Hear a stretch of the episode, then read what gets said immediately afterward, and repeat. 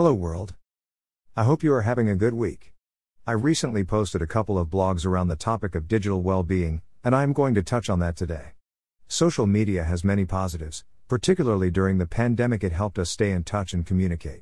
For me personally, I rely on WhatsApp to keep in touch with my close friends who live in Gibraltar, that is a significant positive boost for my well being.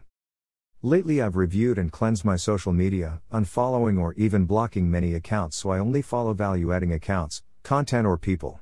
I have found my use of social media in recent week to be a much more positive experience. I wanted to share a post from Barnsley Council, I think it makes a good point on some of the negatives that can occur. Ending a hurtful comment with just saying doesn't make it any less hurtful.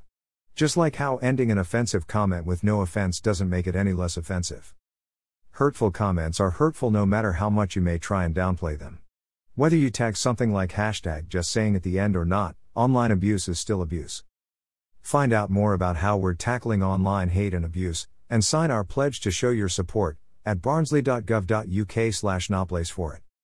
I personally felt this was a good reminder. No one likes to receive hateful comments, be it online or in person.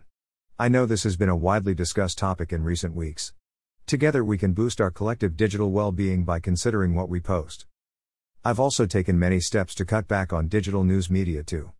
I no longer watch TV news and have removed many popular news feeds such as the BBC and Sky News. Cutting back on digital news media has also had a profoundly positive impact on my general mood too.